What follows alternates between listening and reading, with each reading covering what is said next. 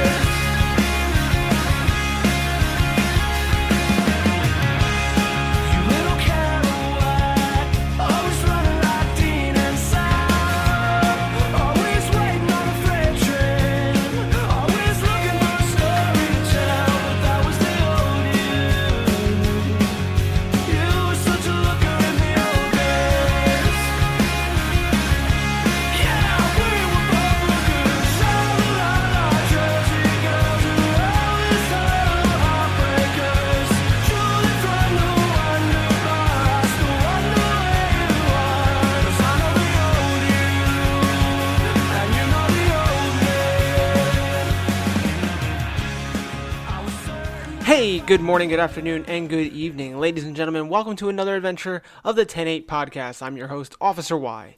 I've got another great conversation set to go to get today, and you're really going to want to listen to it. My guest is Nick Santos of LEO Combat Fitness. Nick is a DT instructor, MMA fighter, inner city cop, and a hell of a guy. We talked about a lot of things that are plaguing cops uh, these days, and not only that, but what we can do and what future cops can do to survive this current anti police climate that we're in. And that conversation is going to be just moments away. But first, I got to get on my soapbox real quick. This is 10 8 Thoughts. Today's topic is about time. Time is a very interesting concept to me and to a lot of people, right? I mean, Stephen Hawking wrote books about it. I'm not Stephen Hawking, I assure you. But basically, in my mind, one I got I got two two sides to this coin, right? On one hand, I know that tomorrow is not promised, and to not put anything off. Memento mori. Uh, it's the Stoic philosophy, which is to remember that you will die. I wear a pendant every day that tells me memento mori, and it, it's it's really a physical reminder to me to not take life for granted. To quote Marcus Aurelius, you could leave life right now. Let that determine what you do and say and think. And this is a concept that I actually adopted way before I even knew what Stoicism was. Okay. I remember the weeks after my mother passed away in 2011, I was in a very rough spot. Uh, in that one year, I lost my best friends and the band I was in. I lost my girlfriend. And finally, and much more seriously, my mother passed away. Uh, much of that year, I recall as just static. Uh, I don't remember a lot of what happened or what I did. I was just in this funk. Just to give a little backstory, my mother was not very healthy, but uh, she was also very stubborn, so she wouldn't seek medical attention on her own, even if she wasn't feeling well. So when my family and I finally forced her to seek medical treatment, it was too late. She was diagnosed with advanced lung cancer and she passed away just five days later. Um, at that time that I was dealing with this, I was introduced to the Eastern form of meditation. And with that and a beginner's intro into Buddhism, I really started to realize, you know, that I could die in an instant, which is mind blowing for a kid at 21. You know, I mean, it happens, obviously, unfortunately. But for me, it, it was it was very real. So I started realizing why on earth would I spend what could potentially be my final moments in life upset or sad about something that I have no control over. Yeah, I understand that, you know, mourning is important and remembering the deceased, that's important too, but to wallow in self-pity over other situations or hell, even to mourn to the point of being unable to complete daily tasks that wouldn't change anything, what's the point? So, with that mentality, my entire outlook on life changed. Now, like I said, this whole idea of time, there's a flip side. In 2009, so a couple of years before that, uh, I had to leave college. You see, through the end of my high school career, I was completely subscribed to the idea that you graduate high school, you go to college, you get your four year degree, you graduate, and there you go, you have a successful life. Modern American family type thing. Well, due to the economic collapse of 2008, I actually had to leave college as I started my sophomore year, and I was devastated. uh, to the point of I took years off from school. Um, I I don't I want to say I ran off and joined the circus, but I went and I played around with my band up in the Northeast. Um, I, I then relocated with my family to Florida, and I actually had a lot of stuff back from high from my old college holding me back from starting school up again. So I was just, you know, um, meanwhile while all this was going on for me, the people that I started my freshman year in college with were graduating with the major that I had, and they were getting the careers that I wanted, and I was devastated watching all this. So then after my mom passed and I was this 21, 22 year old guy, I had absolutely nothing to be proud of. I had done a few cool things, you know. Um, I appeared in a movie, but that never got produced. I played in a band. I did have some name recognition at the time, but I was no longer in that band, and the band was actually far exceeding what we accomplished while I was in it. So I had no career. I had a few dead end jobs, and I was living with my sister to help take care of my sick dad. So I had no apartment, no house of my own. Wasn't going on vacations, no cruises. I didn't have a girlfriend, no wife. So day after day and year after year, I felt as though I was falling further and further behind my peers. And you know, I would try a new path, and then something would come up and take me away from it. And this wasn't me just starting over at the sight of adversity, it was me not wasting time on lost causes. And I always said each time that I would start one of these new endeavors that I didn't need to see the end of the story. I didn't need to know that it got happily ever after and how we got there. I just needed a sign to know that I was on the right path. And now thinking about it, I think all these roadblocks were signs that it wasn't the right path. But you know, eventually enough issues and enough roadblocks came up, and it forced me to the path that led me to the police academy, and ultimately to the police department that I'm at now, and where I am now. You know what I mean?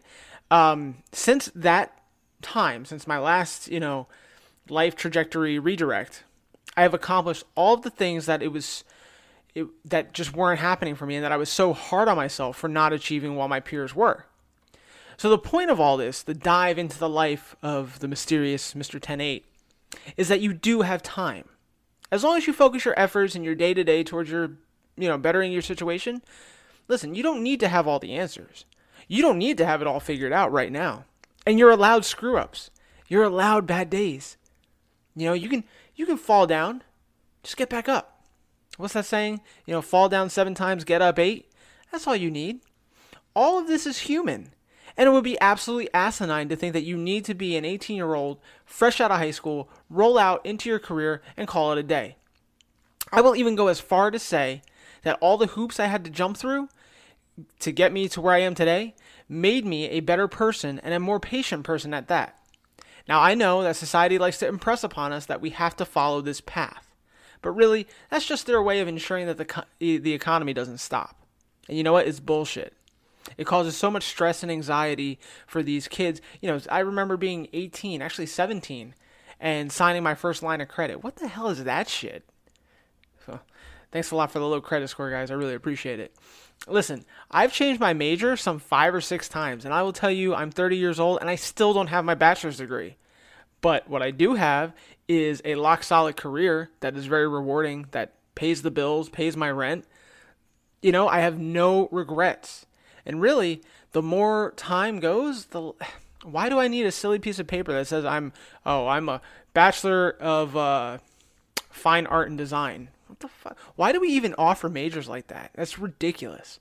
Now listen, Nick and I are actually going to talk a little bit about college and you know setting your path and things like that. And we actually talk about a lot more. I just had to get this right out um, in front of the conversation because I know that it's thoughts like this that plague people, especially younger people that are still trying to figure this shit out. And especially in this, you know, 2020 corona uh, cancel culture, we don't know what's going on. So if, if I'm if I'm 30 years old and I don't know what's going on, you know, someone fresh out of high school really has no idea what's going on. And that is not ignorance. It's it's life, man. You're you're allowed to not have the answers. So to everyone listening that's kind of going through a rough spot, they don't know what they're doing with your life. Um, hell, even if you're 30, 40, whatever, and you're kind of shit, man, I don't I don't know if this is for me. Maybe maybe you're looking in a second career into law enforcement and this is like and you know, you're 40 years old going, shit, man, I just spent 40 years of my life. I thought I was going to be this and now I don't want to. Listen, you don't need to have it all figured out. Okay? I don't have it all figured out. I 100% trust me on that. I don't. I have no idea what I'm doing half the time. But we've all been there. Okay? I've been there. I get it. But together, we got this. Anyway, stay tuned. After the music break, Nick Santos, LEO Combat Fitness. Check it out. You're just like me. I was to get better. Trust me, I've been there. You're just like me. I was it seems to get better. Trust me, I've been there. You're just like me.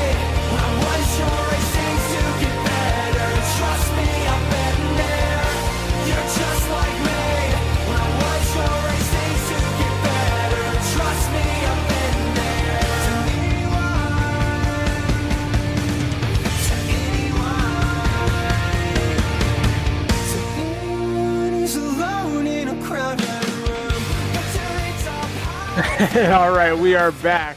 And I have today Nick Santos with LEO Combat Fitness Training. What's going on, man? What's going on, brother? Not much. How you doing out there? Oh, I'm doing fine, man. Doing fine. Just uh, living uh, in this crazy world we're in right now.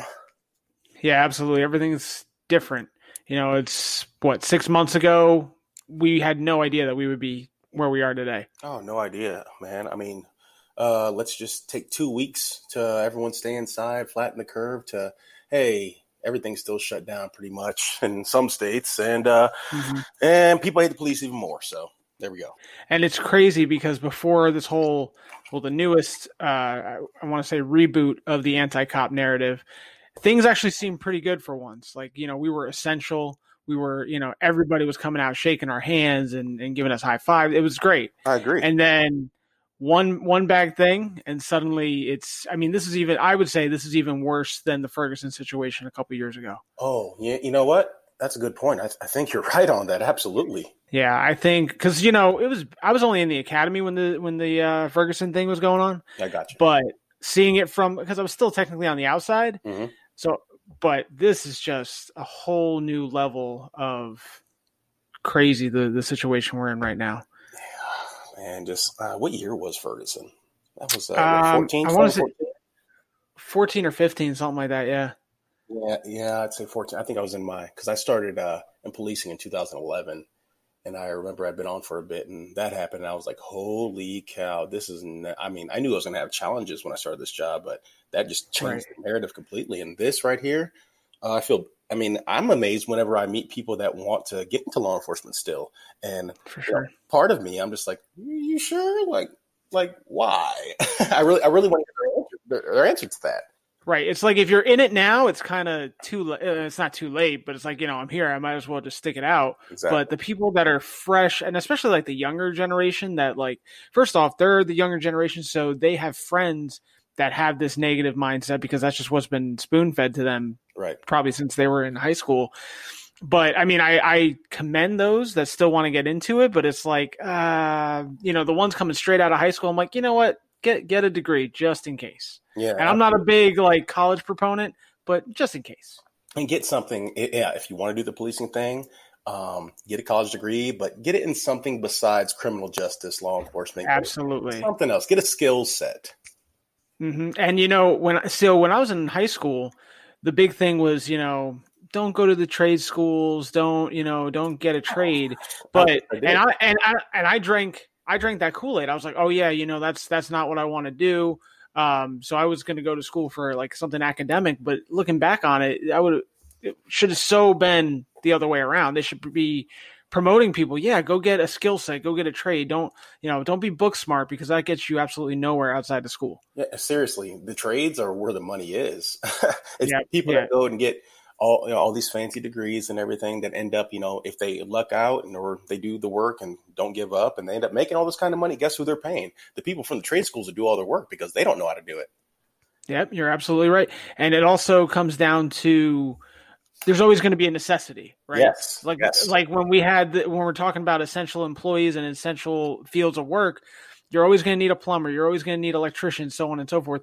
But you know, your uh, your English professor, no, that's not really that necessary. No, your history professor, yeah, you might work in a library for a while. But after a while, it's going to dry up, and then it's going to be like, well, now what do I do? Right. Same thing with law enforcement, though. It's I always tell people when they ask me like, "Oh, I'm, I'm getting my my bachelor's in criminal justice and my master's in criminology," I'm like, "That's cool and all, man, but you, everything you need to know to be a cop, you learn on the streets. Yes, you do. and through through advanced trainings hmm that you can take, not not book stuff in a college. Like they're going to give you the the Reader's Digest version of what law enforcement is about, hmm but none of that is applicable to the streets. No, I remember. Uh, so I was in FTL before I got into my gang unit here, and the, my first job was correcting whatever they were taught in the academy.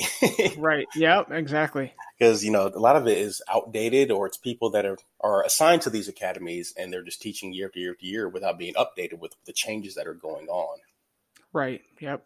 And not only that, but I don't know how it is uh, where you're at, but for us, there were 770 hours of academy instruction, Mhm. and there a lot of them. There were some really good instructors. Don't get me wrong, but a lot of them it was like, well, I'm going to read the book verbatim, so that way if you fail the state exam, it's not my fault because I Oh, can wow. show that I read. Yeah. So it was it was death by PowerPoint, Mhm. but the PowerPoint was literally the regurgitated book. Wow So it was, yeah. So like there were some classes, like I said, that were great and really got you to think, but a lot of it was just no, no, no. Read this so that way I don't get in trouble. well here i'm in illinois and um, i did an academy it was 480 hours they've since upped that to i believe 520 or 560 i i'd have to look but um, it wasn't for more practical exercises more practical things it was more things that the the legislators and politicians Mhm. decided, hey, police need this and they need this, so they have to throw it in the academy, just something else. And our state exam was all multiple choice, and pretty much you just pick the least stupid answer and you got it right. Right. Exactly. Like I remember mine, my academy, well, I'm sorry, my state exam was mostly, not mostly, but I would say a majority of the questions had to do with hazmat stuff, you know, uh, critical. Yeah. And I was like, this is great. Like, oh, I don't know what the diamonds on a hazmat vehicle mean. So I can't be a cop. I mean, I passed, Right. but it was crazy how much um how much was put into that side of it as opposed to the stuff that we really need to know like legal i mean that might be a little bit important law enforcement but you know it, it's it's crazy but like we were saying we kind of got a little bit off the path um, if you are listening and you're like oh i'm i'm, graduating high school where do i go now because i want to be a cop listen get a get a computer science degree learn get uh, something. learn something exactly Life and I th- Yes, and I think a lot of people nowadays, and even going back to high school, this is I got to step off my soapbox in a minute, but I feel like a lot of learning just doesn't go on. Everyone studies for a test or they memorize for a test. I should and they say regurgitate the information. exactly, but then you ask them six months later, "Hey, what happened in this?" Nothing. Hell, I don't Like- remember algebra. No, not at all. Not at all. I mean, every once in a while, maybe like a math equation will come up or something. Very, very seldom, and I'll be like, "Oh, I should have remembered that." but that's it. Like I, I can recognize it, but that's about as far as it goes. Right. we kind of had a nice intro there. Let's um let's talk about you.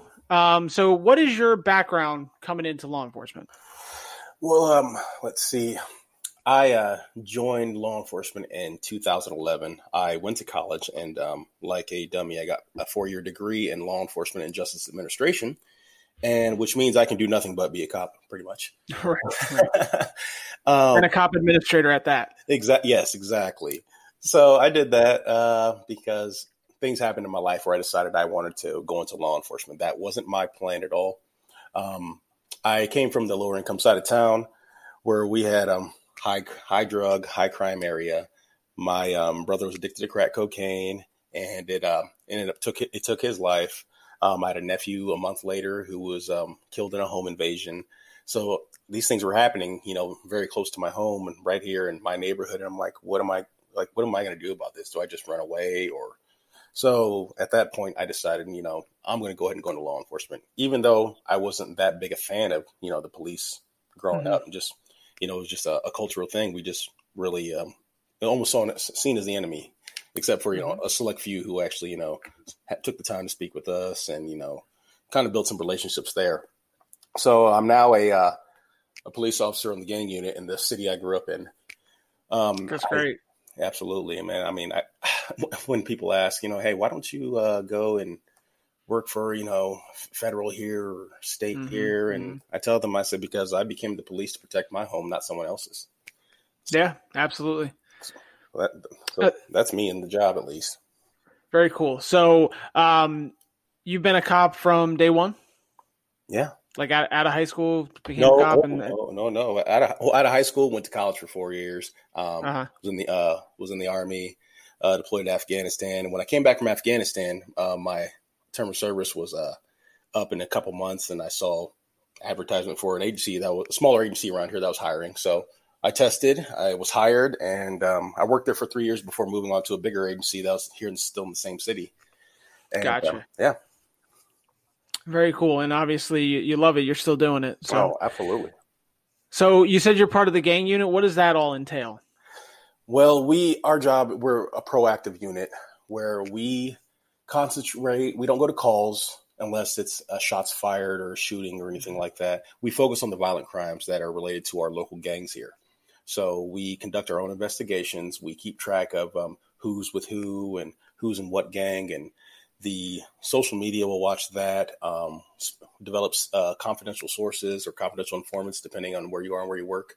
And Mhm. um, our job is pretty much just to get guns off the street and stop people from um, dying unnecessarily. That's our main job. That's our job all day long, and that's what we're judged on by our administration by how many guns are we getting off the street every month.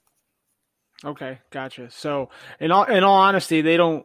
I mean, obviously they care about the arrest, but it's the guns. It's the violence that comes from the guns. Absolutely, Yeah, absolutely. They're, they're not looking at oh you have this many felony arrests or anything like that. No, how many guns have you gotten off the street Mhm. from um, our uh, our local gangbangers, if you will? Right, right. The guys. I mean, I, I don't. I'm sure everything I hear about Illinois' gun laws is a lot more strict than than Florida here. But Mhm. you know, people that aren't supposed to have the guns. That's your that's your purpose here. Exactly, exactly. And there's plenty of them. And I'm talking, and you know, if people, whoever's listening to this, they might think, okay, these are people in their 20s and 30s. I mean, no, a, a large majority now are teenagers. Oh yeah, absolutely. Oh, it's it's it's crazy. It's terrible. You know, I that's a really good point because I know when I got into law enforcement and we learned about junior juvenile offenders, I was like, oh, that's never going to happen. And then turns out the bulk of our criminal element are juvenile offenders. Yes, absolutely. It's oh man, so much more paperwork too.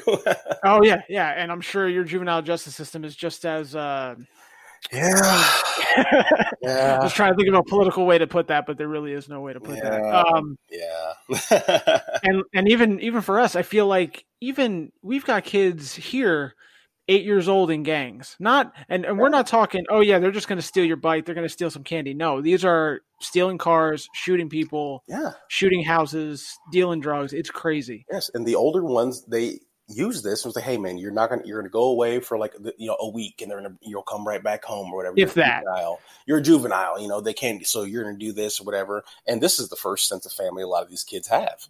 They don't Yeah. have a sense of order at home. They don't have family. They don't have goals at that point. You know what they want to do, what they want to be. So Right. these older guys, they groom they groom them. Honestly, they mm-hmm. groom them. For sure. Yep, they do, and they give them a sense of camaraderie and a mm-hmm. sense of structure. Absolutely. And you know, I don't have kids, but I know that children need structure. So if Yes. you're going to get all these positive reinforcements, money, attention, all these Yeah. flashy things, right. and the structure, I'm going to go with that. what am I supposed to tell a teenager that I'm I'm talking to and I'm searching because I know he's in the gang and everything, and I pull you know fifteen hundred dollars cash out of his pocket? What am I supposed to tell that kid? Hey, go get a job at McDonald's. You know that that'll be better for you. And just like oh, it's. It, it, it's so hard, man. They see the cash, they see these things, they you know they they flaunt their money online and everything because Mhm. that's what gives them clout, as kids around here call it. You know, it gives them Yeah. recognition. Absolutely. And I mean, I mean, let's be honest. If you and I could make that much money legally as adults, we would do it. You know what I Yes, mean? Like absolutely. it, it, it absolutely makes sense, especially if you look at it from that mindset. So it's, you know, what you're doing is a very tough job, and it's almost like, I don't know, you're you're kind of fighting an uphill battle because it's just so glorified to these kids that it's just going to keep going and going, and they're, you know, you're not going to stop it. All you can do is try to stop the individual crimes that are happening. Exactly. I mean, it's it's terrible. I mean, it's. I mean, policing wasn't designed to do all the things that it's doing. You know, we were, Mhm. you know, it, was, it has you know some bad background partially in the past and everything, but when it got to modern day policing, it was meant, you know, to enforce the law, protect businesses, protect you know victims, people. Now Mhm. it's everything is thrown on the police, everything. You have to be a psychiatrist, psychologist. Mhm. You have to be, you know, a uh, martial artist. You have to be, you know, a, Yeah. a magician. You have to be, you have to be everything. I mean, when people don't know who to call when they have a problem in their life, they call the police. Call the police. If uh, if the neighbor's dog came over and pooped on your lawn, we're going to call, the police. Yep. If uh, if the store isn't open on time, we're going to call the police. Like all these things, hmm If I didn't get, uh, if I got 19 chicken nuggets instead of 20, call the police. call the police. Yep. I think there's a it, it's it's just crazy. And the worst part is that the way things are now, the police go to these calls and and you know they're going to say, "Oh, it's civil," but God forbid that civil call turns into something major. You're going to be on the news in a matter of seconds. Oh, 100%, man. They're, I mean, that's the news story everyone's is hoping for right now. They want that. Mm. Yeah, they they want, and you know, it's. I remember even starting, and we're talking five years ago, going to that civil call, laughing about it. All right, have a nice day. But now people are agitating that situation on purpose, so it's going to garner that reaction. I had a situation where it was a shoplifting. Um, and it was a store that typically doesn't even press charges if they get their merchandise back. They'll just Uh-huh. trespass the guys, and it was they were juveniles, and sure enough, uh, it led to a physical altercation and whatever. Went to an arrest when the police got involved. And when you come, you know, when everything calmed down and you're getting all the merchandise back, and now these kids are going to jail, you find out it was for three three three dollar items. That's what this all happened for. And you're like, I I remember seeing that situation and going, this is going to be the next YouTube video. Like it was it was going that way, and it's Right. it's a very scary situation Absolutely. for multiple reasons. Oh, yeah. Absolutely. You know no no one no one wants to be that guy like period you No, know they don't. Co- cops want to stay out of the spotlight as much as possible for good or bad reasons but hmm especially the bad reasons And that's why I do what I do on the side here.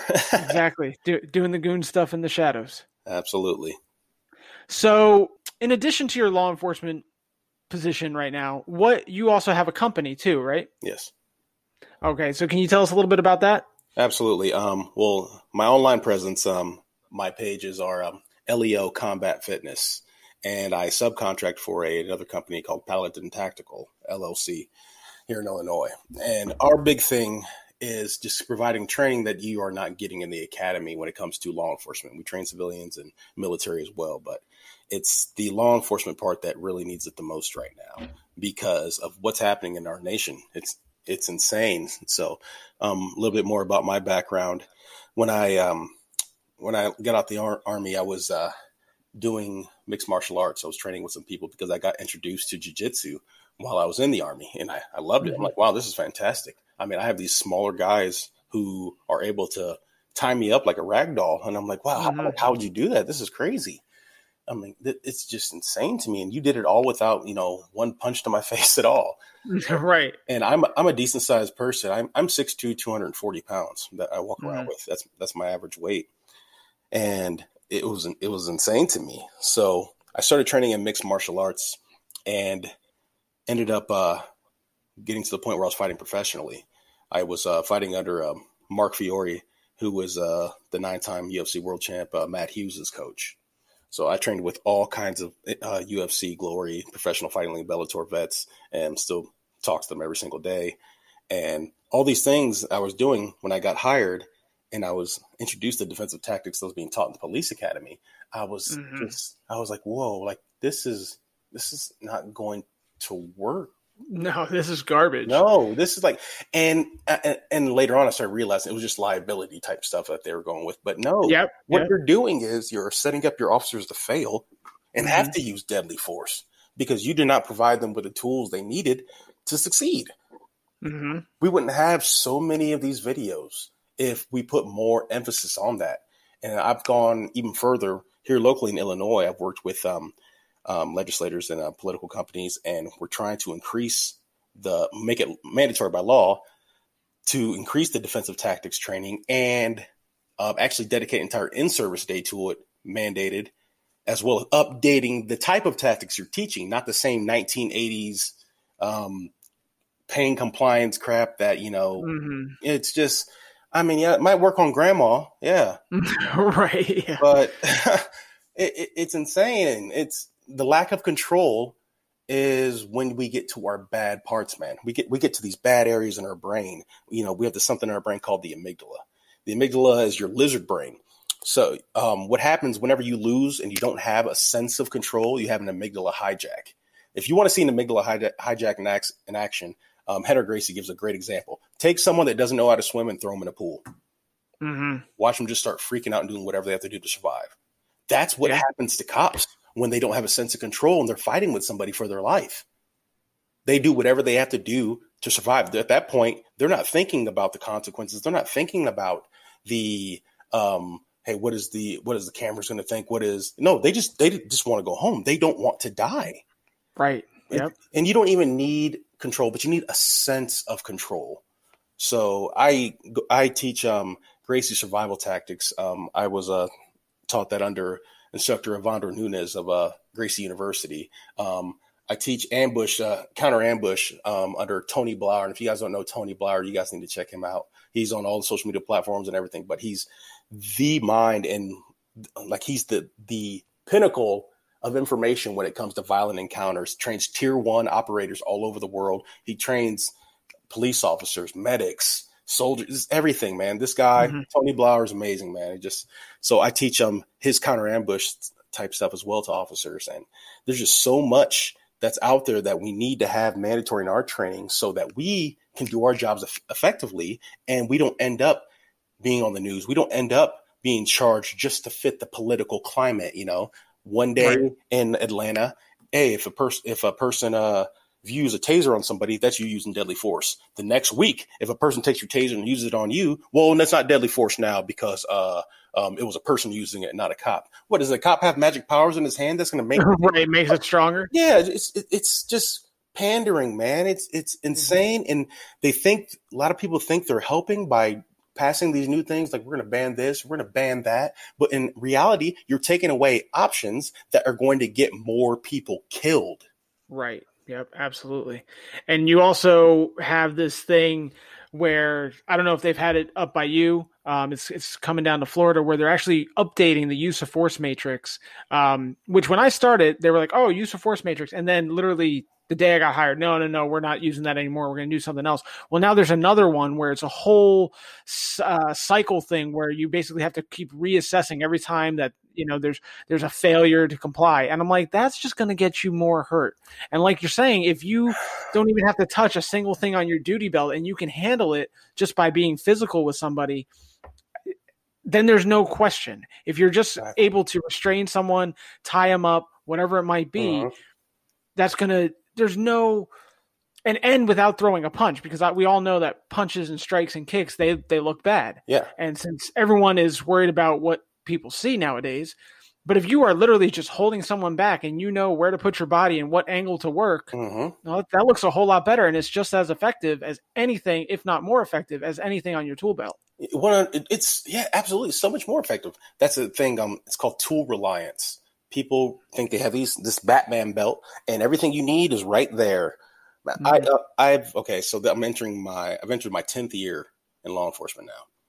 I have never used pepper spray once. Mhm. The situation hasn't come up. I don't have a taser. I've turned it down probably six, seven times because I've seen the terrible things where officers will use a taser, it doesn't work, but for some reason they still keep pulling that trigger like it's all of a sudden going to work. Like all of a sudden that that barb leapt up from the ground and leapt into the sub the suspect's leg, and now it's going to connect. It's it's insane. You- This tool reliance happens, man. When if you really just understand the human body and know how to control people, it can help you out so much more. And it, this doesn't take an um, immense amount of training. This just takes an understanding from some training. You just have to have that understanding. And we spend all this money. I, I say, you know, we spend all this money as police officers on, you know, the new Oakleys, the new, you know, TAC 511 pants and wh- whatever. We, you know, we spend all this money on it. And, but we can't spend, you know, 80, 90 bucks, you know, a month to go learn something that can save your life, something that can save your house, something that can keep you going home to your family every day. Now, come on, man. right. Our, our priorities are messed up. Yes, it should be in our department to um to provide this stuff, but hey, if they're not providing it, then you need to go out and get it your own. Your department, if they allow you to make uh, mod- modifications to your equipment, such as the type of duty belt you wear, the type of boots you wear, if they allow you to do that, I guarantee you, you guys are going out there and doing that, aren't you? Because this Mhm. boot is more comfortable or this duty belt um, i like it a lot more because of this or that it's the same thing man so it's about your priorities as an individual at that point Yep, you, you're you're hitting it right on the head. Um, that's kind of a trend with all our all the in- interviews and conversations I've had is that you know the cops don't think right. They're so and and this is not to put down the people that we work with, but it is what it is. They are so willing to spend money on you know a college education that they can't use Mhm. or gear just to look the part, but they won't put their own money forward for training, whether it be for you know stuff to use on the streets or stuff to save your, their lives. They Uh-huh. just won't do it, absolutely and and it's exactly what you're saying, where um, you know they're not making that investment, and it's it's silly. It is Uh-huh. absolutely ignorant to not even put that investment in yourself, but you're going to go spend that same money. What at, at Chick Fil A weekly? Like, come on. yeah absolutely i mean think about it um, how many times a year do you uh, does your department without saying who they are whatever how, how many times a year do you guys train with firearms Um, I think twice a year is our requirement.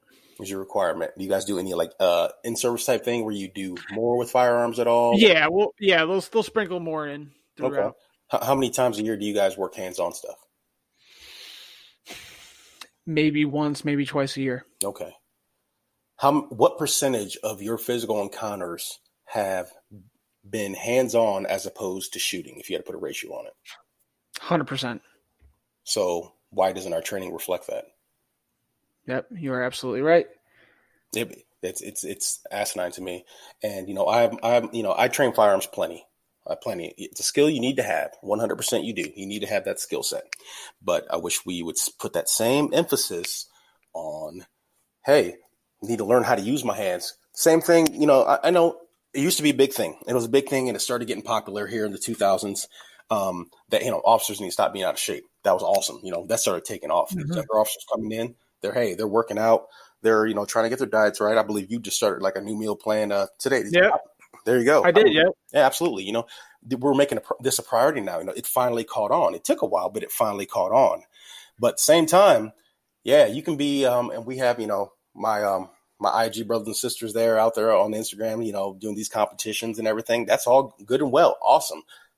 But at the same time, that yeah, that's going to help your officer presence. But do you know how to use those muscles? Do you know how to use that strength? Mhm. we have a, we had a, a saying um, on my fight team. Whenever we saw a guy who was just a bodybuilder who you know thought he was tough, we call it popcorn muscles because they were just for show because we knew he didn't know how to use them. yeah, for sure. and they found out whenever they would every once in a while, you know, they'd oh, I'm gonna go in there and try it out, go out there try it out, and then they you know end up coming in. Um, they want to do sparring. You know, don't want to do any drills or anything. Want to do sparring. All right, man. If you want to prove something to yourself, I guess go ahead. Well, they didn't prove what they thought they were going to prove, and they left, you know, disheartened and everything. And but right, with their tail Yeah. between their legs. Exactly. So we just we need to know how to do this. I mean, I I mean, I fought professionally, and and I'm entering my tenth year, and I still have not had an IA use of force complaint. Mhm. And I go hands Right. on. I've gone hands on plenty, man. I've gone hands. I've worked the I've worked the uh, the gang side of town my entire career. I've gone hands on all the time, but I knew Right. how to go hands on. I knew how to control people. I knew how to let them wear themselves out so I can effect the arrest. These are Mhm. the things that we need to start doing, man. And it's not, I'm not tooting my own horn or anything. This is just something that we need because we keep seeing these tragedies. Right. We, we can make a long list of cops that are now just being thrown under the bus here in the past couple of years. This list just keeps Mhm. getting longer, man. Keeps getting longer. Doesn't matter.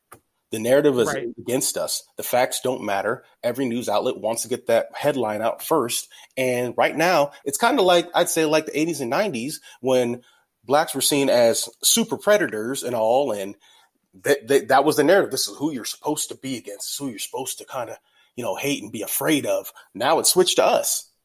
Yep. Where where you know we show up in a, in a restaurant and everyone looks at us, but in a negative way. Like, Yeah. oh, what's he gonna do? You're Absolutely. you're absolutely right with that.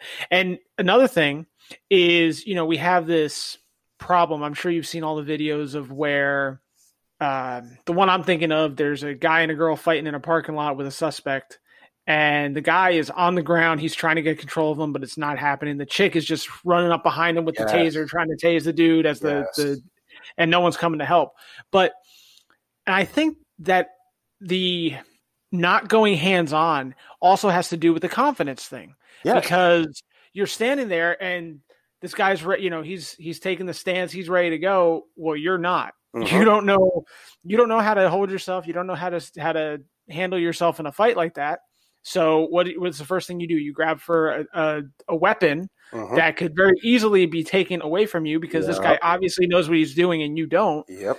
and then we got that that thing. So even we we hope we don't have to ever use force, but let's be honest, that's not the world we live in. No. But even let's just say that never happens. Let's say we don't. Just by having the training in your backpack has you standing in front of any suspect going, all right, whatever you want to do, I'm ready. Cause you know, I've been training, I've got the mental preparedness for this. You know, it's so just taking the physical aspect out of it, it really puts that confidence in your brain and it makes you ho- so much more safer on the job. You're absolutely right because you get the confidence from your training.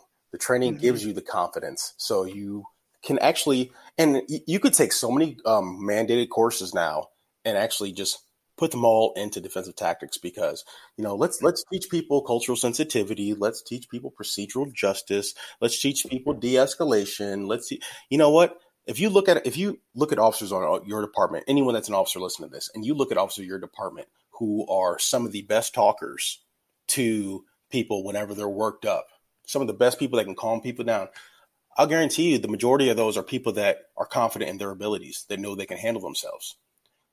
Administrators are afraid that if they teach their officers how to fight that they're going to go out looking for a fight when the, when Yep. the opposite is actually true. If you know and you have you have that confidence you now have nothing to prove you have nothing to prove so it's just like Mhm. man come on man Uh, yeah, yeah, i'll say to people and like, man I'll, I'll, knock you out i'm like dude i know you will i, I really don't want to go that way man you know I, I, I don't want to get knocked out i don't want my p- partners to show up here and hurt you you know or shoot you or whatever man I, I don't want that man but you do have to go to jail man I, this is simple, man. You go to jail, go see judge tomorrow, and then you'll get your you, hell. You might get you know released on your own reconnaissance for all I know. But please, I don't want to fight you, man. You know, you'll end up just speaking to people better because you have that confidence. Now, not right. You know that when it breaks bad, you'll be ready to go. absolutely, absolutely. And it's just um, it, it- it's a lot of it's a lot of ignorance, and I don't say ignorance in a bad way. Ignorant Mhm. as in just you lack the information. The people that are making Right. decisions on these things just lack the real world information. Yep, you're you're absolutely right. They um they really need to start pushing more defensive tactics training. And you know, even by say just calling it defensive tactics, it almost sounds like it's a joke. Mhm. You know, like we we all have this idea. You know, if you close your eyes, you you think of a defensive tactics course or instructor or whatever. Come on, we we all know exactly what goes to your mind first. It's not anything that's going to be taken seriously by anybody in this job that needs to have it taken seriously. yeah. So, so with that being said, where would you suggest the the officers listening should start? should start 100% with Brazilian Jiu Jitsu. And I say that just because if it doesn't matter your size, L- the little bit of history on Brazilian Jiu Jitsu. Jiu Jitsu was brought over to Brazil by, by someone from Japan. Brought it to a family that he was working for, and that's how he was like kind of paying for his services, sort of thing. And he taught this family Jiu Jitsu. Well, the smallest, weakest brother out of this whole family here was watching, watching forever. We just kept watching because he was too small and weak to actually do the techniques that were being shown. So one day, his older brother, who was teaching courses, wasn't there. He couldn't make it. He was held up somewhere, something along those lines. So the younger brother, who'd been watching forever, actually instructs, and he has variations that he's actually worked on himself for a smaller, weaker person based on nothing but leverage Mm-hmm. leverage. And and then after they're like, oh wow, this is making sense, and it started catching on. He went around, he did tournaments all over. There were big tournaments with giant crowds and everything, and he would just defeat whatever martial art it was. And then they brought it to the U.S., and that's actually how the UFC started. Was with the Gracie family coming to the U.S. and they wanted to demonstrate it. Hey, I want the top people from every martial art in the world or in this country, wherever. Come on, let's do these big tournaments. So they had sumo wrestlers, they had kung fu, they had different types of karate, they had professional boxers, they had all of mm. this, And who wins? Royce Gracie wins wins the whole thing, wins the entire tournament. 165, 170 pound guy who barely throws a punch and just grapples you and uses leverage no matter how big you are. I mean, if you can Google Royce Gracie versus Dan Severn, Dan Severn was a ginormous wrestler, strong as an ox. And Mhm. watch Royce Gracie make him tap out, being so much smaller than him because he knew about leverage. He knew technique and leverage. That's all it was, man. And it's and it's easy to learn too. It really is. It's very easy to learn. A lot of these great schools are around, and I every podcast that I do, I tell people, hey, if you need help finding some a place to train, tell me where you're from. I have connections all over. I know how to look at a school and determine whether it'd be a good fit for you or not. And I will do that for you. You just send me a message on Instagram, I've, I've on Facebook. I've done that for multiple people, multiple people, and th- that's the best place to start. It is the best place to start because guess what? You're to look good on camera too. Hey, hey, this guy's Right. fighting you, fighting you. You're controlling him. You're controlling him, and guess what? Now he's worn out, and all of a sudden he's going to handcuffs, and yeah, he's getting arrested. He's getting arrested for aggravated battery, to police officer, whatever your charges in your state, and resisting Mhm. arrest. And guess what? You're not going to be that guy who had to pull his gun and shoot somebody because you didn't have the training to handle yourself. That is the best place to start. It really 100% is. Yep, absolutely. And I think another problem is that you know you're saying, "Oh, well, you know, do do this move, this move, this move," and there's guys listening right now going, "I could do that," but they've never trained a day in their life. Never trained a day in their life. 100%. Absolutely.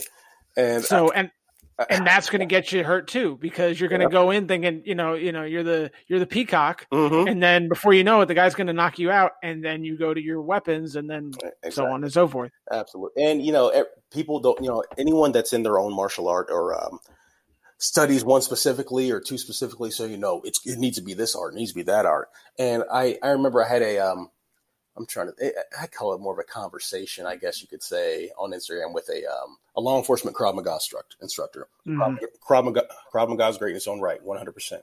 But I've also, I'm also familiar with Krav Maga. I've also trained in it. And you know what? The control positions that you need to affect an arrest aren't there. The yeah, you, you you'll survive a, violent encounter. Yeah, you'll survive it. You might have to kill somebody, but guess what? You're still going to be in that same fight with the system afterwards because you didn't know how to, know how to control somebody. You just know how to do Right. certain things in order to hurt them back or hurt them Mhm. worse. Right. So that's why I say jujitsu because controlling the person is what what's important. It's control and arrest tactics. You know, it's not hey beat the hell out of the guy who won't do what you say. That's not what it is. So Right. Know how to control people. Absolutely. And you know, I trained um when I first started in this thing called Jukido Jiu-Jitsu, Mm-hmm.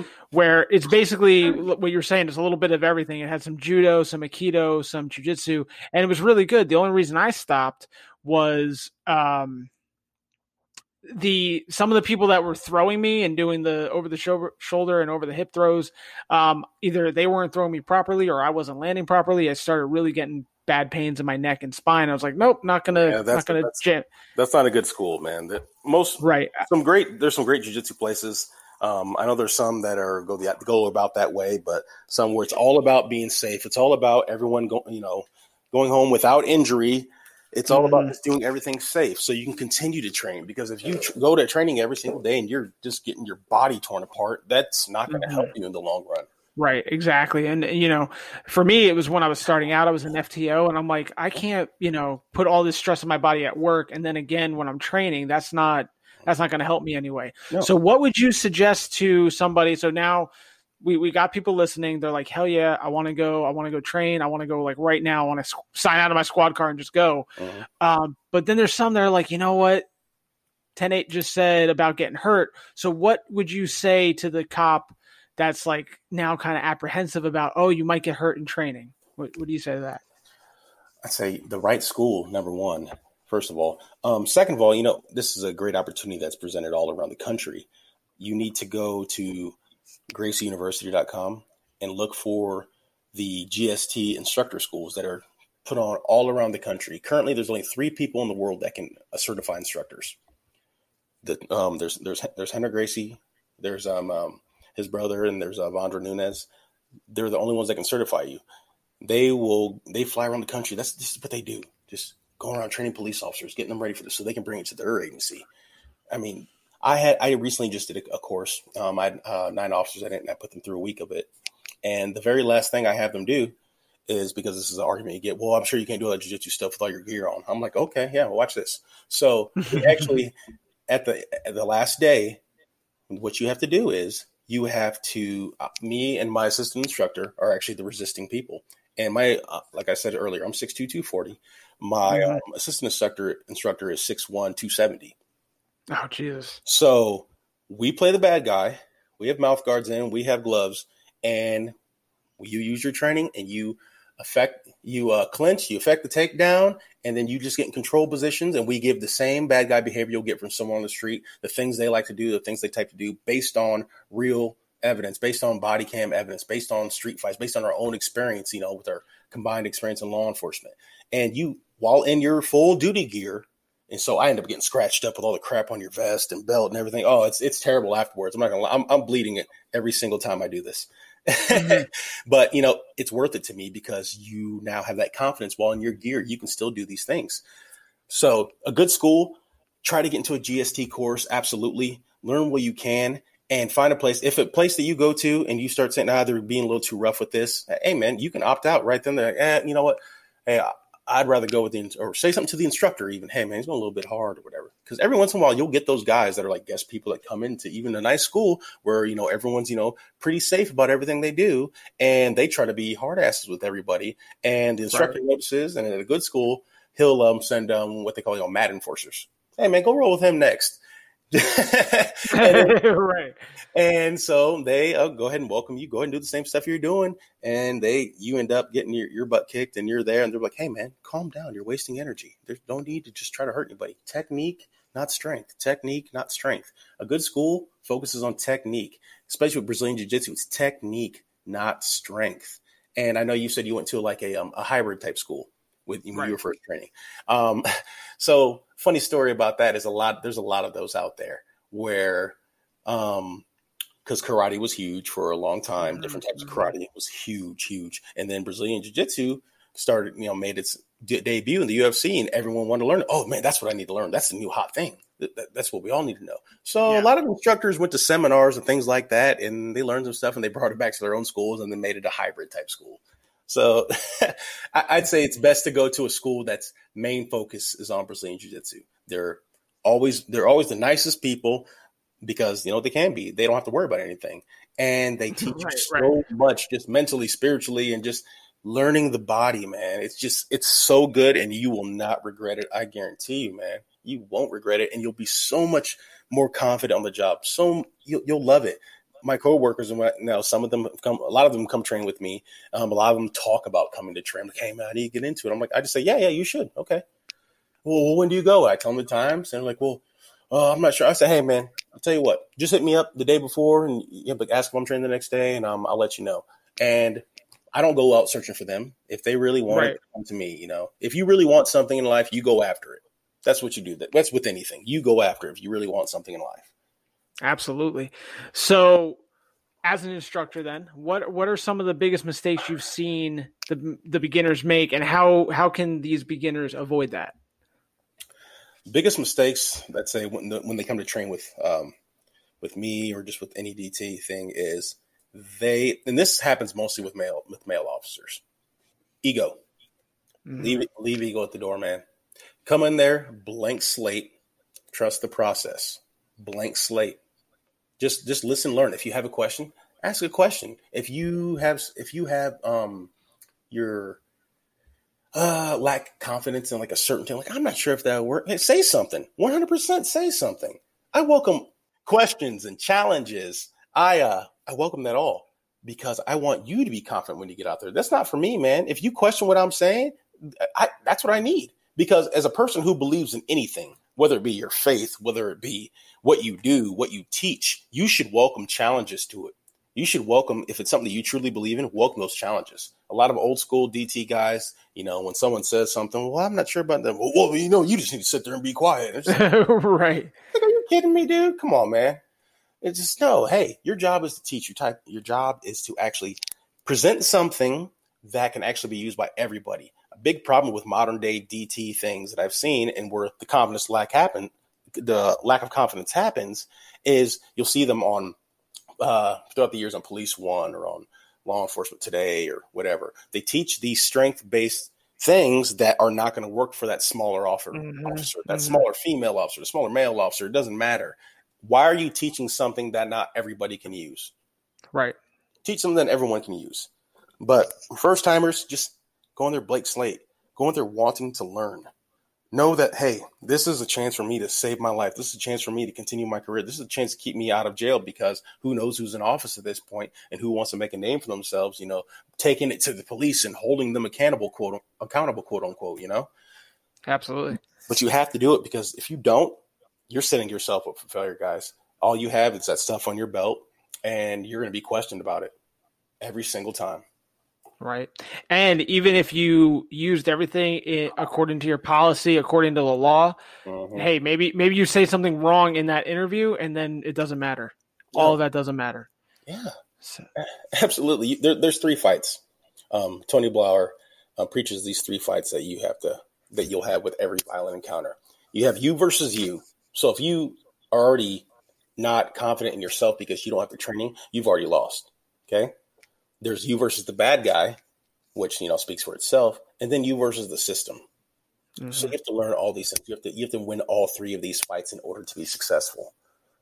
So if you just don't have the training and you go in and you just use your firearm or something else or whatever is going to look bad because you were quote unquote in fear for your life, hey, you're you're probably going to lose one of those fights, if not two. Yeah, And for then sure.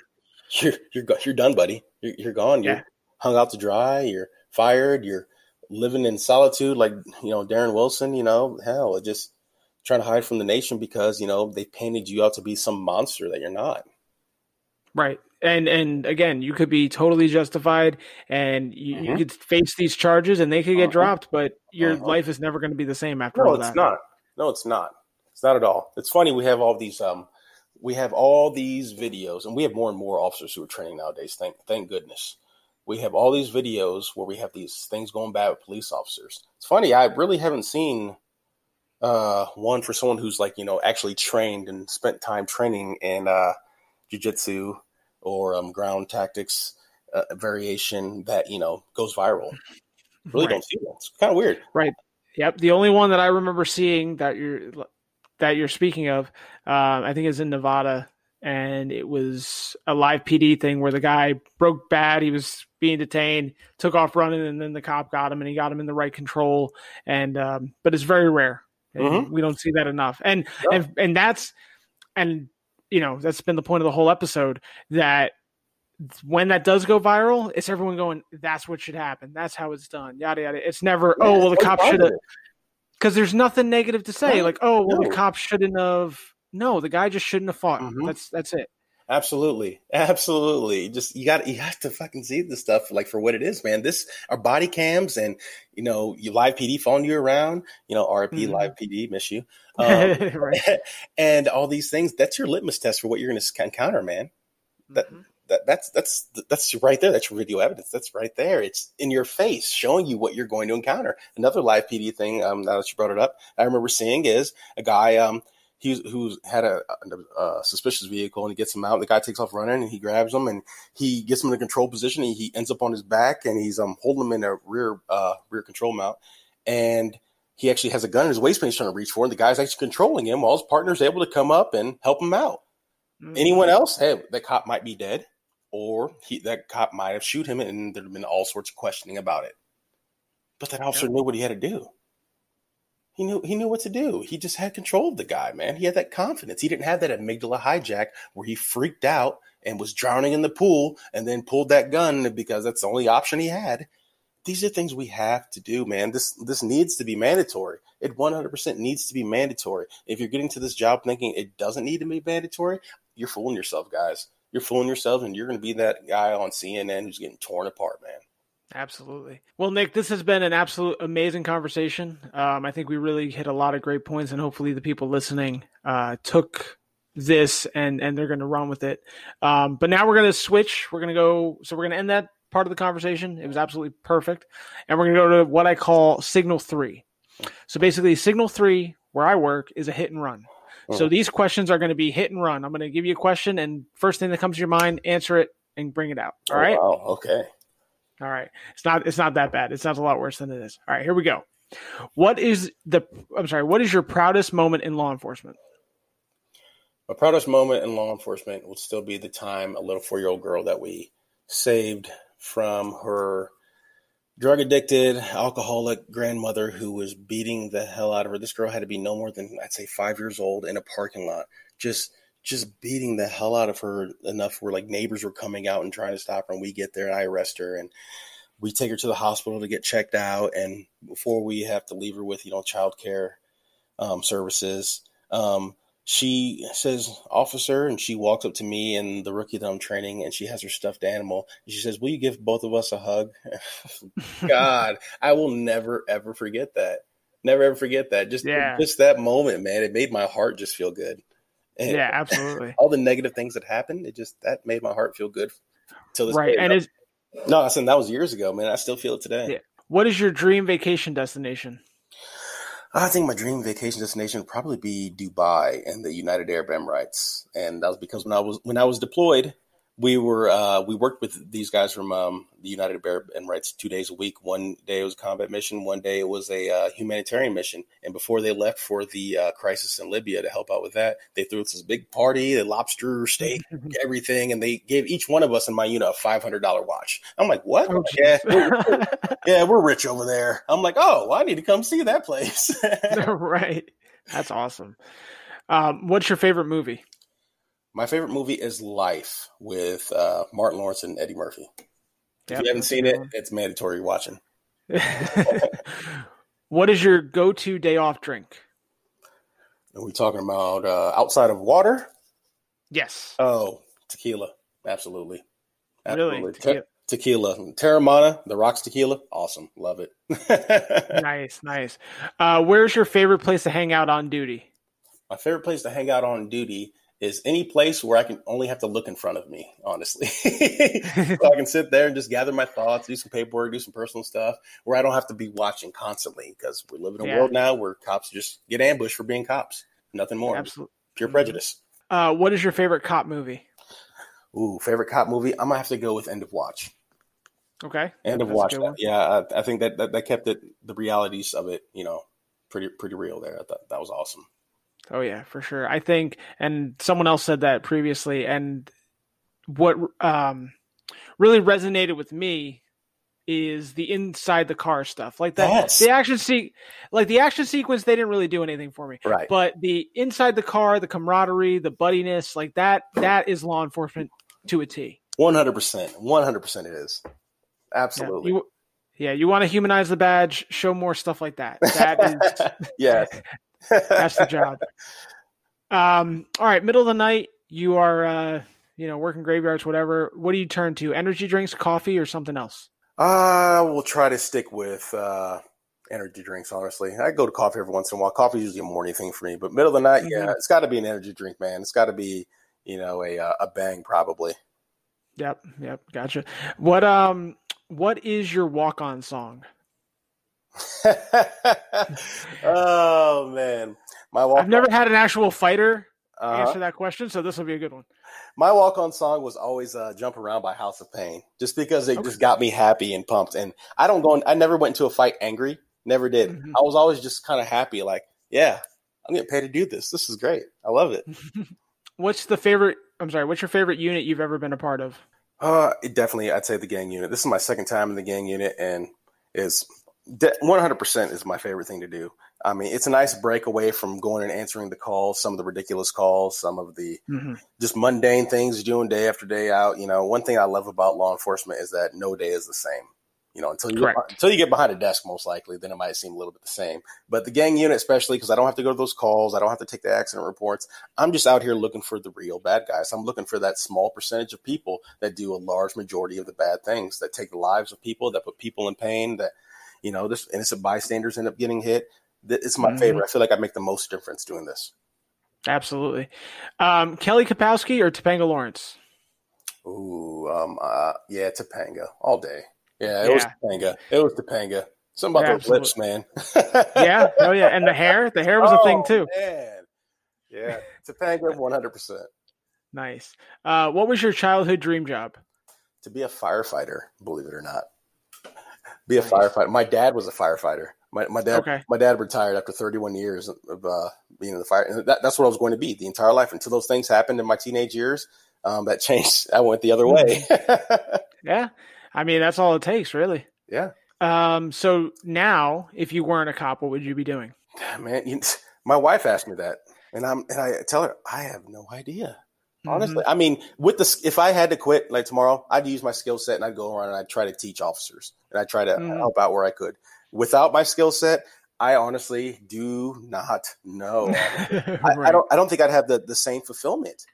You know, I, I, I say, you know, people people might say, you know, anyone can do this job, but you know, I say we do this because not because others uh, can't and we can, but because we will and others won't.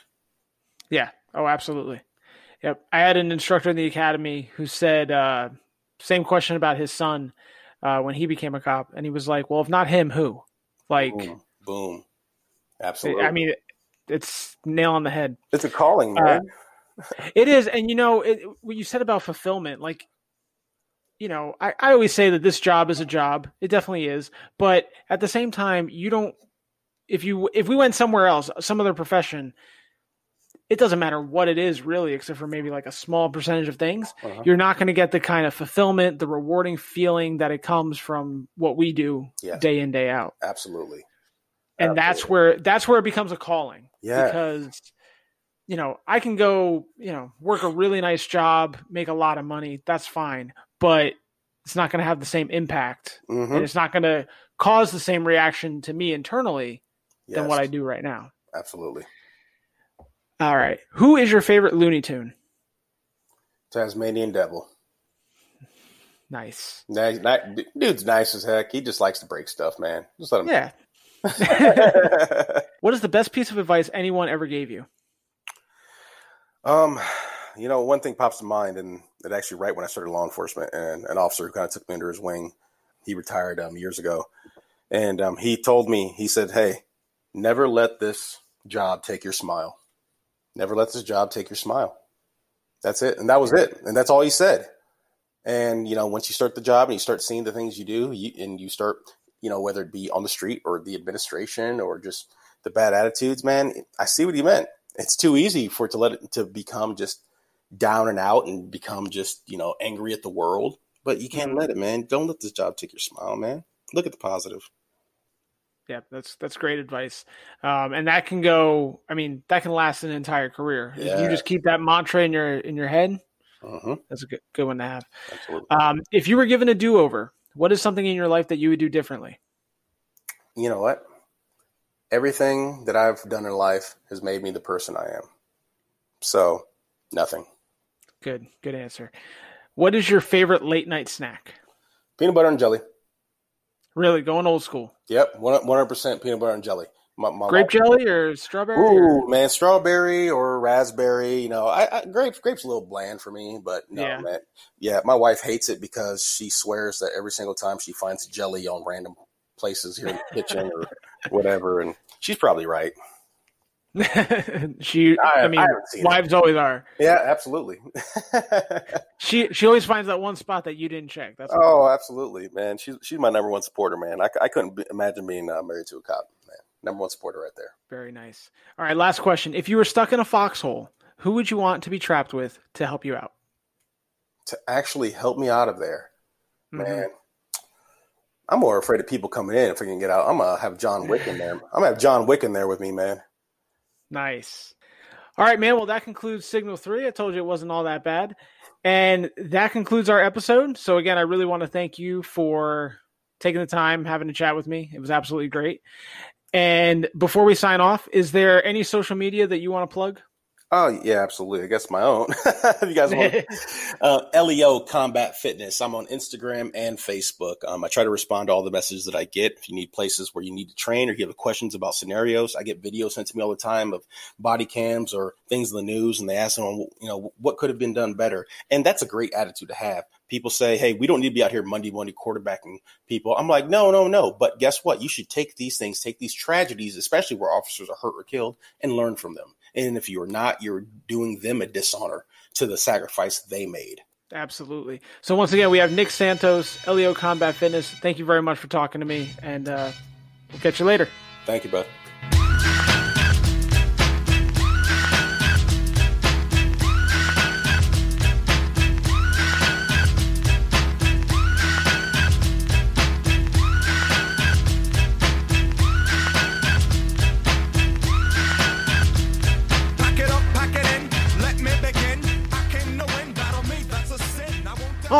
All right, I'm back.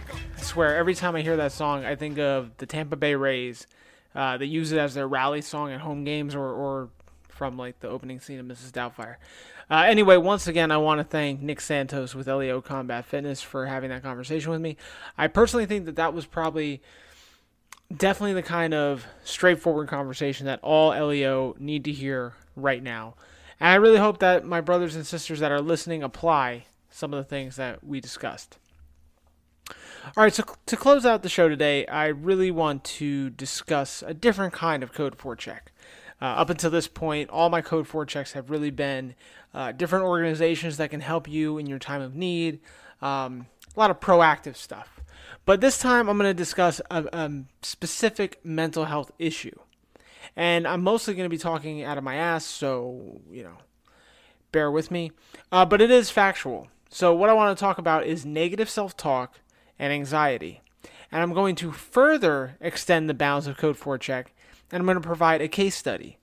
And the case study is me. I know, I know, super personal. So, let me tell you a little bit about me and the kind of crap that I go through. And I will preface this and uh, and tell you that I know, you know, how I respond to things isn't healthy, but honesty, right? So, here we go. Bad things happen. Let's just say it's something at work. As a matter of fact, recently I had something bad happen at work. Now I'm not talking bad like a, a murder or a dead child or rape, very bad. But that's that's not where I'm going with this today. Um, I'm talking something bad in the realm of discipline. Uh, basically, I screwed up and I faced discipline. I know, you know, that sounds pretty standard and it happens to all of us. And any self respecting street cop really doesn't shake in their boots at the thought of getting written up while, you know, you know, while they're doing what they're supposed to do. It happens. But for me, and as much as I preach Stoic philosophy, I'm really good at overthinking things. Like, really good. World champion level. You can hang up my number in the rafters. I'm really good. It's actually one of the reasons I sought to um, study Stoicism when I found out what it was all about. Um, since I've been practicing, I've gotten a little bit better at it, but I still do it. So, back to the story. So I had this pending discipline, and uh, this is this is where my mind goes. Um, initially, it's like, oh man, my supervisor's mad at me. Then it's that my supervisor doesn't respect me and sees me as a liability. Then I start thinking that my squad mates don't respect me and they see me as a joke. And then that insecurity unravels into thinking that the whole department is joking about me. And then from there, I start thinking that the people that follow my podcast and my webpage and my Instagram, they don't actually enjoy my content as much as I think. Then I start thinking I have no friends and that I don't deserve my girlfriend, that my family's pissed at me. And then, you know, I'm I'm really out on the ledge thinking that I'm better off alone and before you know it I'm sitting alone in my room and and just feeling like I'm in this dark pit of despair. And after a while I'm able to dig myself out, but I still wind up in that dark pit. So that happened. That's what happens to me. It doesn't happen all the time. Like I said, it happens a lot less now that I've uh, taken proactive steps to fix my mental thought process, but it does happen. And I share this with you guys not so you feel sorry for me. It's just a very serious situation that happens to me, and I know that it happens to other people too. And I, you know, I always try to give a little bit of wisdom in these podcasts and when I uh, post on Instagram and, and where I, whenever I was somehow given this platform. So I try to give wisdom and, and really, it's one thing for me to say, this is what you should do. This is how you should feel. But if I break it down and say, this is what I've done, this is where I came from, this is what I do, there's more validity, right? So, really, hopefully, all of us that have these issues that, you know, our brains kind of get ahead of ourselves and we start panicking and, and getting anxious over things, hopefully, we can all rally together away from this negative thinking. We really don't need to add to all the nonsense that's already out there. You know, so that's, I really just want to bring that up, show you where my mind goes. So that way, if your mind kind of gets away from you, A, you're not alone, and B, hopefully over the next couple episodes, we can start working to get past it. That's what I would like to do. Um, so, with all that, I shall conclude today's show. This episode was definitely longer than uh, than usual, but I really think that you know everything in this episode, from the disclaimer to the end song in just a few moments, there was really something for everybody, and I really hope that you guys stuck around and and listened to this whole episode, um, and I hope you enjoyed it. But I really think that this one uh, was one of the good ones. I think they're all great, but I think that this one specifically had a lot of important stuff in it. Um, if you did enjoy, please click that follow button on whatever you're listening to, your various pod- podcast platforms, Spotify, Apple. If you're on Apple, uh, definitely rate this episode, rate the podcast. Um, that way, it kind of gets me up in the charts and more people can see it. Leave a review if your platform allows it. And even, I don't think Spotify does, but any of the other ones, if you have the chance to rate or review or subscribe or follow, please do so. Send this to your buddies. Go to the Instagram where I posted the initial link. Share it to your story. Just just sh- spread the word because I really want to continue to grow this podcast and I really want to move on to bigger and better things with it. And you know, this is the way to do it. Grassroots. Uh, I'm talking directly to my following. You know, I'm very interactive on Instagram and any other ways that you guys want to reach out to me. I try to be available, I definitely want to continue that. So, speaking of Instagram, please check out 108 underscore memes if you don't already. Um, I have memes, I have merchandise, I got a lot of stuff on there. Please check it out. There's also some discount codes for coffee, energy drinks. There's a Spotify music list if you want to listen to some of the tunes that I uh, feature between the Instagram and the podcast. Um, speaking of music, the music for today's episodes was Lookers by the Menzingers, We Got This by A Day to Remember. Of course, we just heard Jump Around by House of Pain, and we're going to be closing with Come and Go by Juice WRLD and Marshmello. So, again, thanks again for checking in on the episode, checking out this uh, interview. Hopefully, you'll come back next week. Uh, next week, listen to this. I have a great conversation planned. Another great person who um, he's in the cop world. He is a cop, but he also wears many hats. You know, sometimes he's a rapper, sometimes he's a comedian, and uh, sometimes he's a cop. You know, it's great. And all along, he's humanizing the badge, and it's it's it's a great time. Anyway, please check in next week where my guest is Deputy Hookham. You may know him as Forensic. It's going to be amazing. We've uh, we've been working on this for a long time. You definitely do not want to miss this conversation. It's it's amazing. So, as always, until next time, take care of each other and be safe. 10-8 out. I try to be everything that I can, but sometimes I come out as being nothing. I try to be everything that I can, but sometimes I come out as being nothing. I pray to God that He make me a better man. Maybe one day I'ma stand for something. I'm thanking God that He made you part of the plan. I guess I ain't go through all that hell for nothing. I'm always fucking up and wrecking shit. It seems like I perfected it. I offer you my love, I hope you take it like some medicine. Tell me ain't nobody better than me. I think that there's better than me. Hope you see the better in me. Always end up better in me. I don't wanna ruin this one. This type of love don't always come and go. I don't wanna ruin this one. This type of love